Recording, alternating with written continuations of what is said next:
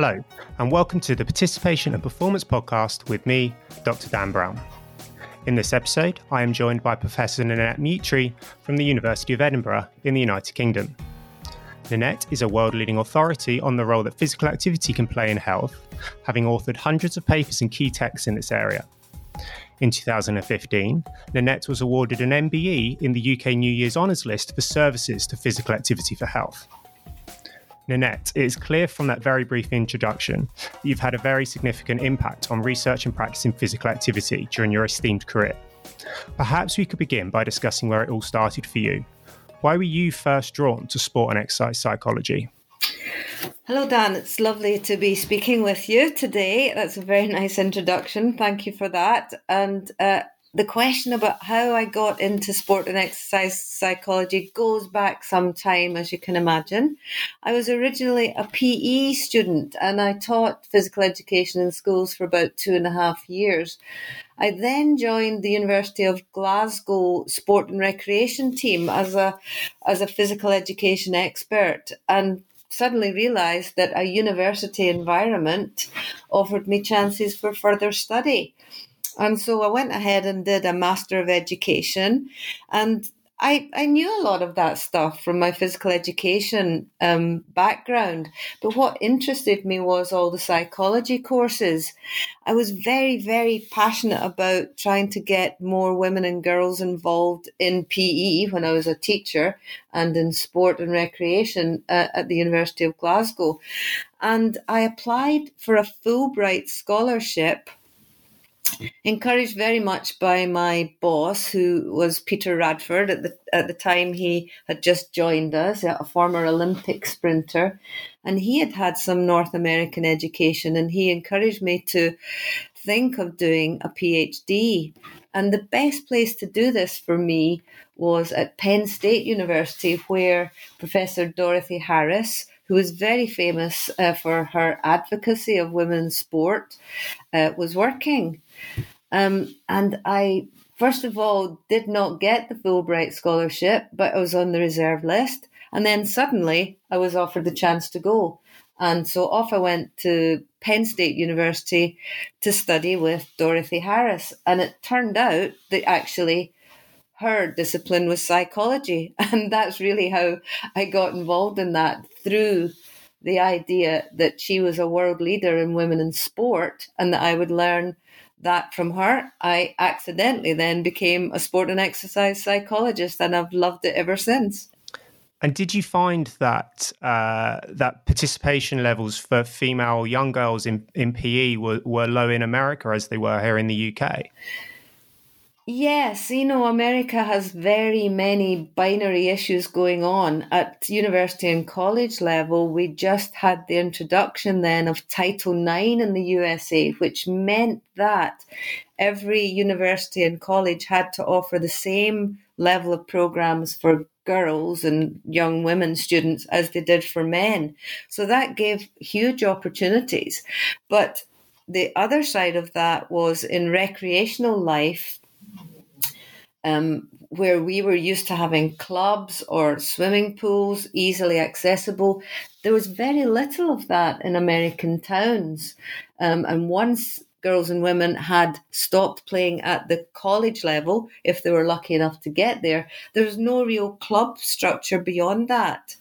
And I think that remains pretty much the case, although there are many, many more recreational opportunities in the States now. But that introduction of Title IX, meaning that in law, colleges and universities had to provide the same resources, money, opportunities for the women students as the men students, changed the playing field, to use that pun correctly, considerably.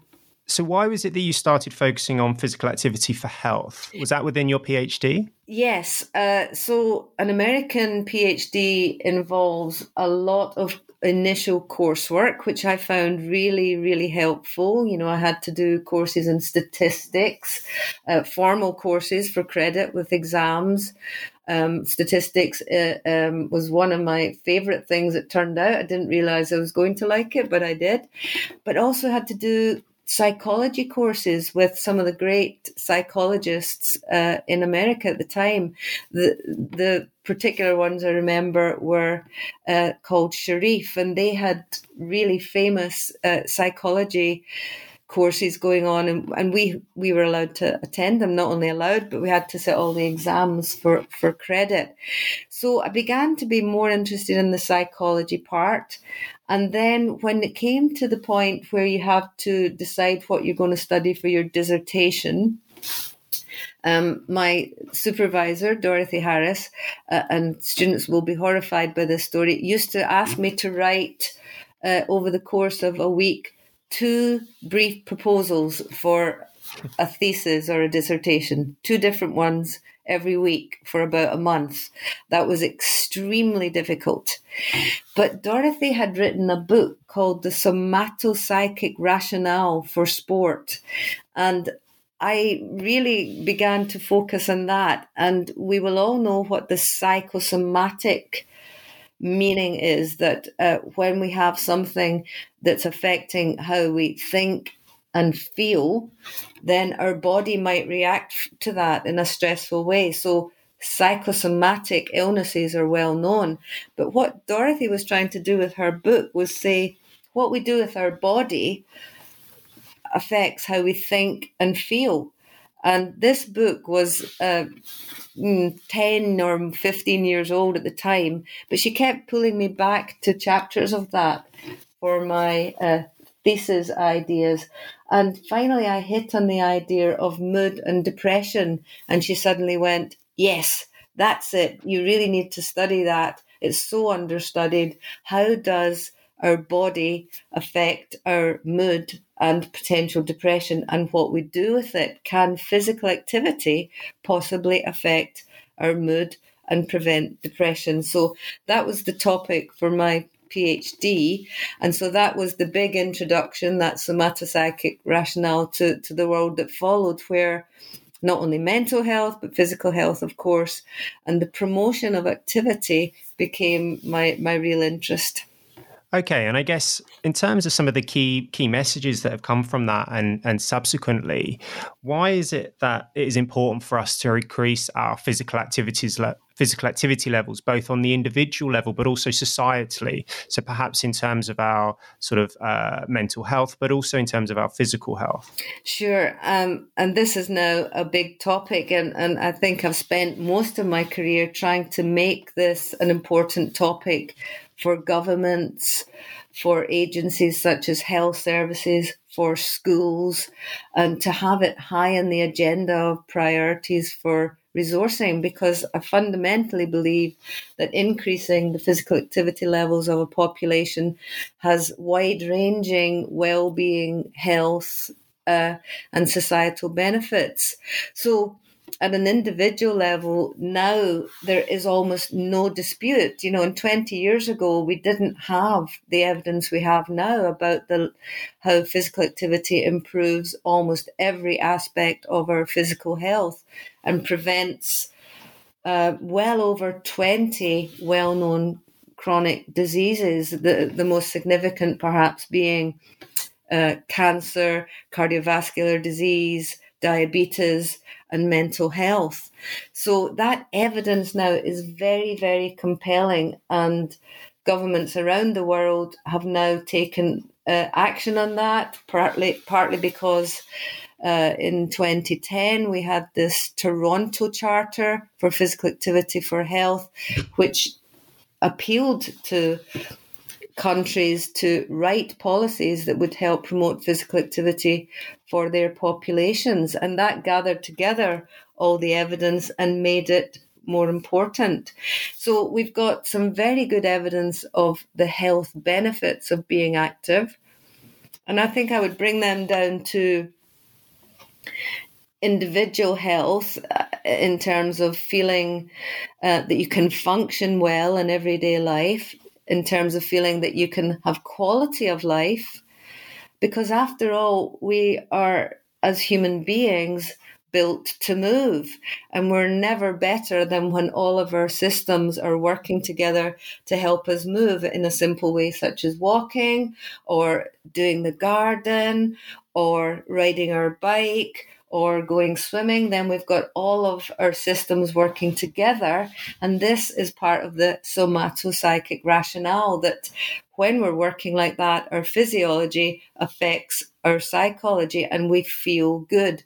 And that is the essence of why I think it's important at an individual level. And of course, we can use the kind of risk approach and say, if you are not active, you risk all of these diseases that might come to you later in life. But I think we should much more focus on how we feel every day if our bodies are moving and we are active. And that is feeling good, keeping your mood at a good level, perhaps sleeping better and enjoying everyday quality of life. So that's where I focus for the individual level. Why is it important on a, I guess, on a more societal level, on a turn of a government level? Yeah, this is a good question. I mean, governments should first and foremost be interested in the health and well-being of the population that they're governing. So having good health now clearly involves being physically active. And as I said, in the individual level, the evidence for that now is overwhelming and cannot really be disputed. If governments are interested in helping people stop smoking, they must be interested in helping people become physically active, because these things are almost equal in terms of the disease level that they could potentially bring to a population. But beyond that, you know, governments pay for health costs. So at the economic level, if they reduce the risk of a lot of diseases, as we said, in the individual level, well over 20 diseases have solid evidence that regular activity will prevent them. That's going to reduce their healthcare costs, whether you've got a system like we have in the UK of the national health system, or whether you have insurance-led or private medicine system in other countries. But then I think even beyond that, when we promote an environment that supports everyday activity like walking or cycling, then it turns out that this is good for the well-being of the population also, because we're now at the level of looking at physical activity as a means of reducing pollution and traffic congestion. So we now have examples of cities such as Oslo, who are removing all cars from the city centre. And again, you know, 20 years ago, that would have been unthinkable. People would not have thought that anyone would stop cars going into city centres.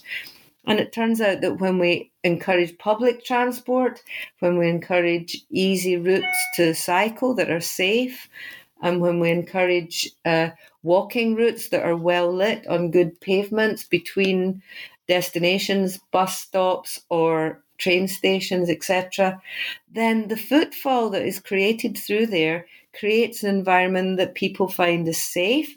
And actually people go and use shops more, because shopkeepers always felt if cars aren't coming in and out of the city centre, then we won't have people coming to use our shops. But in fact, the footfall is better when people are in easy places that they don't have to park, they're walking, they're cycling, then people still use shops. So the environment of a town is improved when governments take actions to make physical activity easy and safe, such as walking and cycling, keep their parks green and keep them with easy access for people and keep them maintained, then that all brings a sense of well-being to a community and a happier population. But I think the big thing now for society is that there's a great deal of concern about the levels of pollution. Pollution mostly generated by cars and vehicles. And that may in itself be the lever that creates more activity, because people are very concerned to reduce that because they see immediate health concerns from it. And if we reduce that, we will almost inevitably move people towards walking, cycling, and public transport that doesn't have these kind of emissions. So society has a lot to benefit from taking the physical activity message seriously and using all these different levers to create environments in which it's safe and easy to be as active as possible in everyday life. You're involved in a lot of collaborative research at the moment, all aimed at promoting physical activity, I guess drawing on a number of these environmental approaches that you're describing. Mm-hmm. You had a recent study that you did looking to increase physical activity and reduce sedentary behaviour in European football fans. Can you tell us a little bit more about that study in particular? What was the kind of the rationale behind it? What did you go on to do? What were the findings that came from it? Well, this European study started from a Scottish study. One of the ways of working that I've always enjoyed in Scotland is collaboration with the Medical Research Council's unit in Glasgow for social and public health medicine. And that collaboration led me to be involved in a project with Scottish football fans, or soccer, for other countries' knowledge of which game that is. Their concern, however, was obesity levels, and they were concerned that there were more overweight men in Scotland than women. They were concerned that men did not take up opportunities to help manage their weight, such as Weight Watchers or Slimming Worlds. These approaches were dominated by women. So they wanted to find a route into a more male environment, and football was one such route. Fortunately for me, and hopefully for the project, they realised that food was one part of it, but activity was another part. And so the whole approach to the Scottish football fans in training was to use an educational classroom-based approach over 12 weeks, in which the men who were fans of their local football club and went to the club learned about good eating behaviour, but also learned about being physically active in everyday life. And so what we promoted there was the use of a pedometer and a gradual increase in their steps over 7 or 8 weeks until they reached a level that would be recommended for weight loss, which is a bit more than the 150 minutes a week for the public health message. It's 225 up to 300 minutes of activity a week is recommended for weight loss. So this is a gradual increase using a pedometer. They also did football-related skills and activities when they were at their weekly classroom session. Now, that was a hugely successful program. Men lost weight more than the recommended 5% over 1 year, and we've completed now a 3-year follow-up of that study, and they have not returned to their previous overweight condition. They've not just necessarily kept all of the weight loss, but it has not gone back to baseline. And that is a very difficult thing to achieve in weight loss. And our study shows that the walking, the everyday walking, and the step counts with the pedometer is a key issue in helping them maintain the weight loss that they achieved when they were doing the programme. So the Scottish football fans in training, very successful because fans love going to their football club. They love being taught by the coaches of the football club, who are then specially trained for this. They love being in the environment, wearing the kit. It was a highly motivational environment. And so we thought the idea here was to take it to Europe, and we got European funding for this, and we focused much more in the European studies on increasing physical activity and decreasing sedentary time. So here we had 4 countries involved, Norway, Portugal, Netherlands and England, and a huge collaboration involving well over 700 men into the studies in the beginning, again followed up for a year. Now it's not weight loss so much as physical activity and sitting less that was our key components, but we measured all the other things as well. And over the year, we did find that the men could increase their physical activity. We had much less success in helping them decrease their sedentary time. We managed that in the beginning, but it was not sustained. So I think we know how to help people increase physical activity by pedometer use, by everyday actions such as walking more. These were the key ingredients of the success of the physical activity part. But we don't know so much yet about how best to help people sit less and sustain that over time.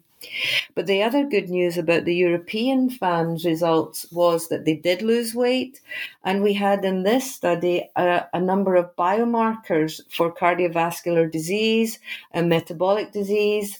They all improved with quite modest amounts of increase in physical activity, averaging around 10 minutes more a day, every day on average. That also improved biomarkers that will be important for prevention of future disease. And of course, we found increased well-being reported in a variety of psychological skills, tests rather, and increases in self-esteem, which we've seen with the Scottish football fans as well. So wide-ranging and positive results. And the European football fans' work had a very special ingredient in it, in that the grant allowed us to test implementation. Now, this is an important thing. When a research study happens and you get some positive results, how do you spread that out? And that is either dissemination or implementation of an intervention. And the European funds allowed us to try that as part of the grant. So built into it, many more clubs in these countries are now trying the exact same intervention, but without the help of the research team. And so far, it is working. And a group who are responsible for Healthy Stadia, that's the name of the group, are trying to promote stadias for sports events that do promote health in terms of food and activity, are managing that process of allowing clubs anywhere now to be trained in how to deliver the European football fans in training intervention that we've shown is effective, at least for physical activity and positive health, and less good at the moment for reducing sedentary time. Those messages are really encouraging, and the fact that physical activity can be increased through these sorts of initiatives. I wonder just briefly, and you mentioned the role of the pedometer being quite important in potentially the success of these projects. What was kind of the psychology or the sort of the theory that was used to inform the design of these interventions? Another good question. The theory is an intriguing one. You know, when Fitbits nowadays, many people have them, tell you about your step count, they all focus around the what has become a public knowledge of 10,000 steps being the correct target. And it turns out that message really was a little bit of a Japanese advertising motto. In Japanese, the words 10,000 steps make a nice little phrase that was used. But there was no real evidence that 10,000 steps was the right amount for health. And so our theory was to increase activity in very small amounts, not talk about the 10,000 step target, and start from where people were, ask them to self-monitor, and that would be one of the theoretical positions that we've taken, that self-monitoring is an important technique that we learn to regulate our behavior, in this case in walking. So they had to do a baseline week of how many steps on average did they take, and doing that as honestly as they could. And then using that figure, they built targets on top of that at very small amounts, like 10 to 15 minutes extra or 1,000 to 1,500 steps extra every other day sort of idea. And they built up gradually. So the theory is that you ask people a goal that's very, very far away from them, that is demotivational. And we ask people to achieve a goal that is still a challenge for them. And we've seen that in SMART goal setting. It's still a challenge to add 1,000 or 1,500 steps to your daily amount every other day. That's still challenging, but it's achievable. And when they manage that success, then people feel that they can go on and do a little bit more. But there becomes a level that it's fine.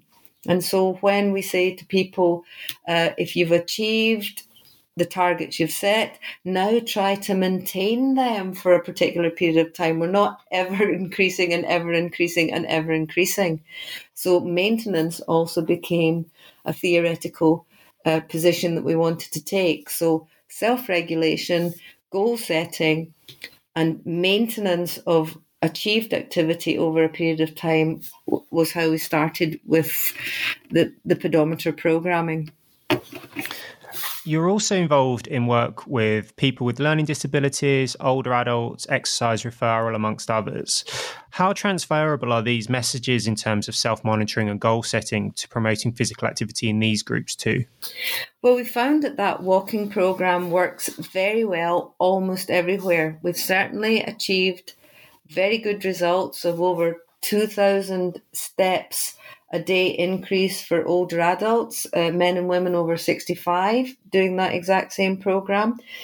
We've found very good results with women who are attending breast cancer screening services.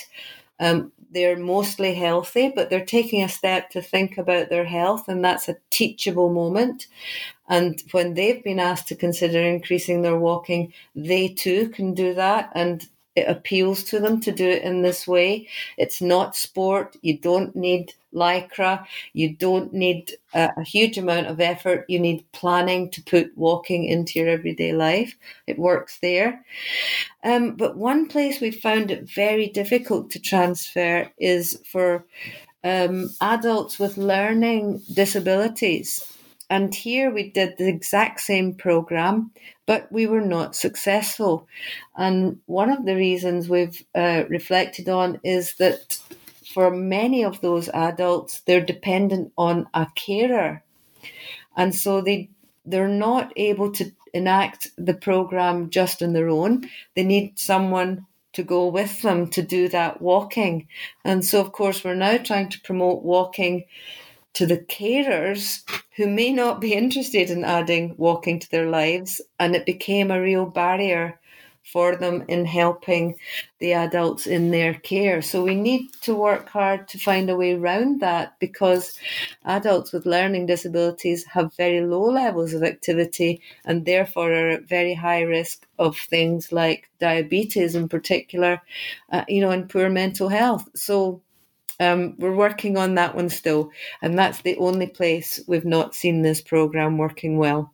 Okay, and building, I guess, from your response there, what do you think are going to be the important future developments in this area? Well, I think now walking has been accepted as an important aspect of increasing physical activity. So 20 years ago, that wasn't the case. I mean, the first paper written on this topic was 1997 by Morris and Hardman, and they put walking onto the possible map by saying walking is good for health. Many people at that point thought it's not intense enough, it's not going to really stimulate our physiology well enough, but in fact, of course, it does, and we have the evidence for that now. So I think we've got walking clearly in the landscape of a very good method of promoting physical activity at the population level.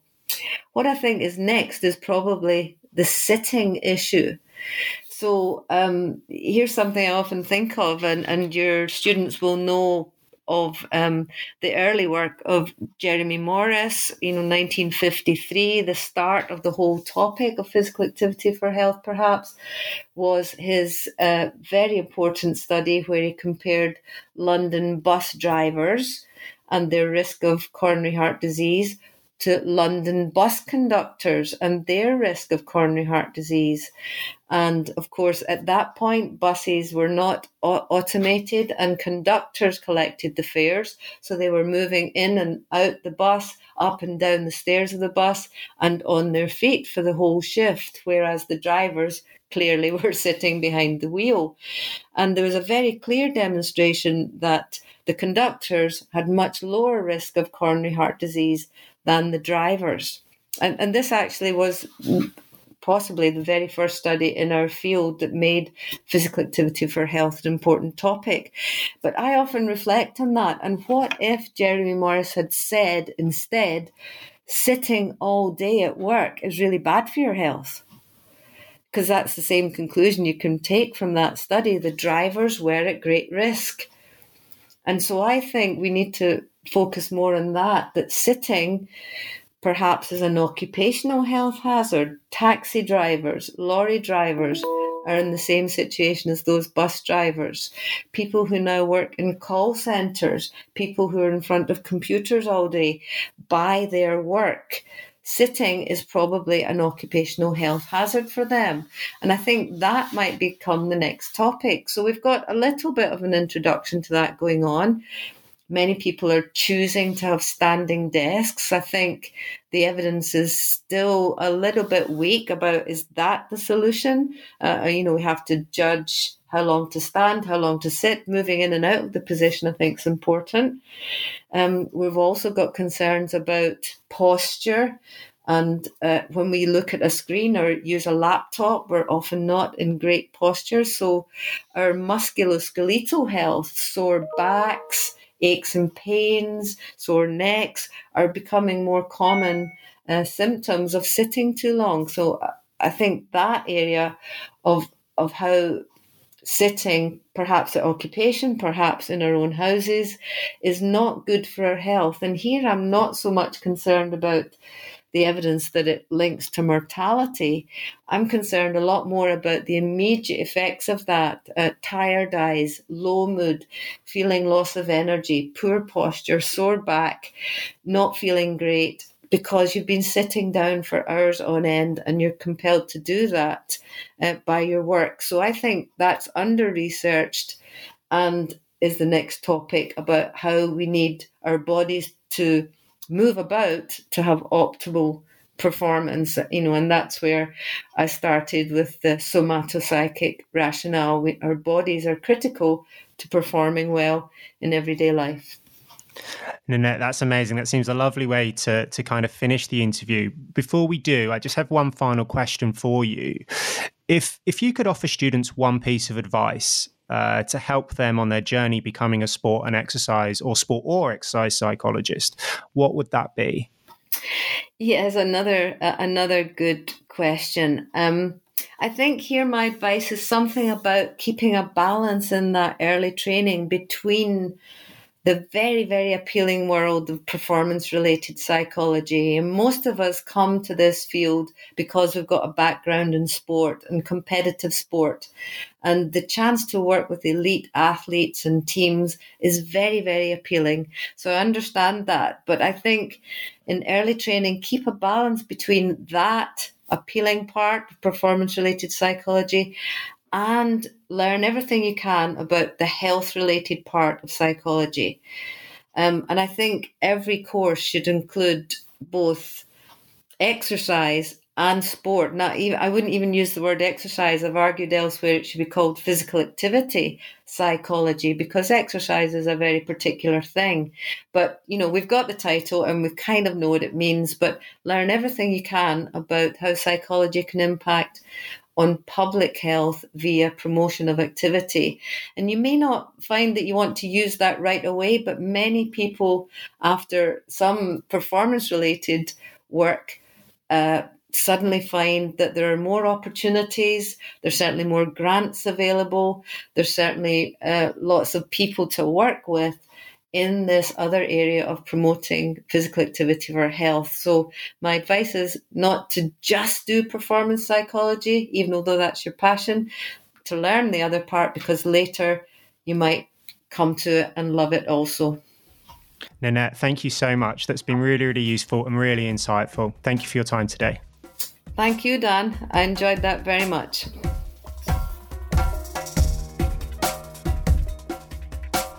Thank you for joining us today. I hope that you join me again next time for the next episode of the Participation and Performance Podcast. This episode was created, presented and produced by Dr. Dan Brown, with production assistance from Tom Langston. The music used in this episode is Unity by Kevin MacLeod. All copyright information can be found in the show notes.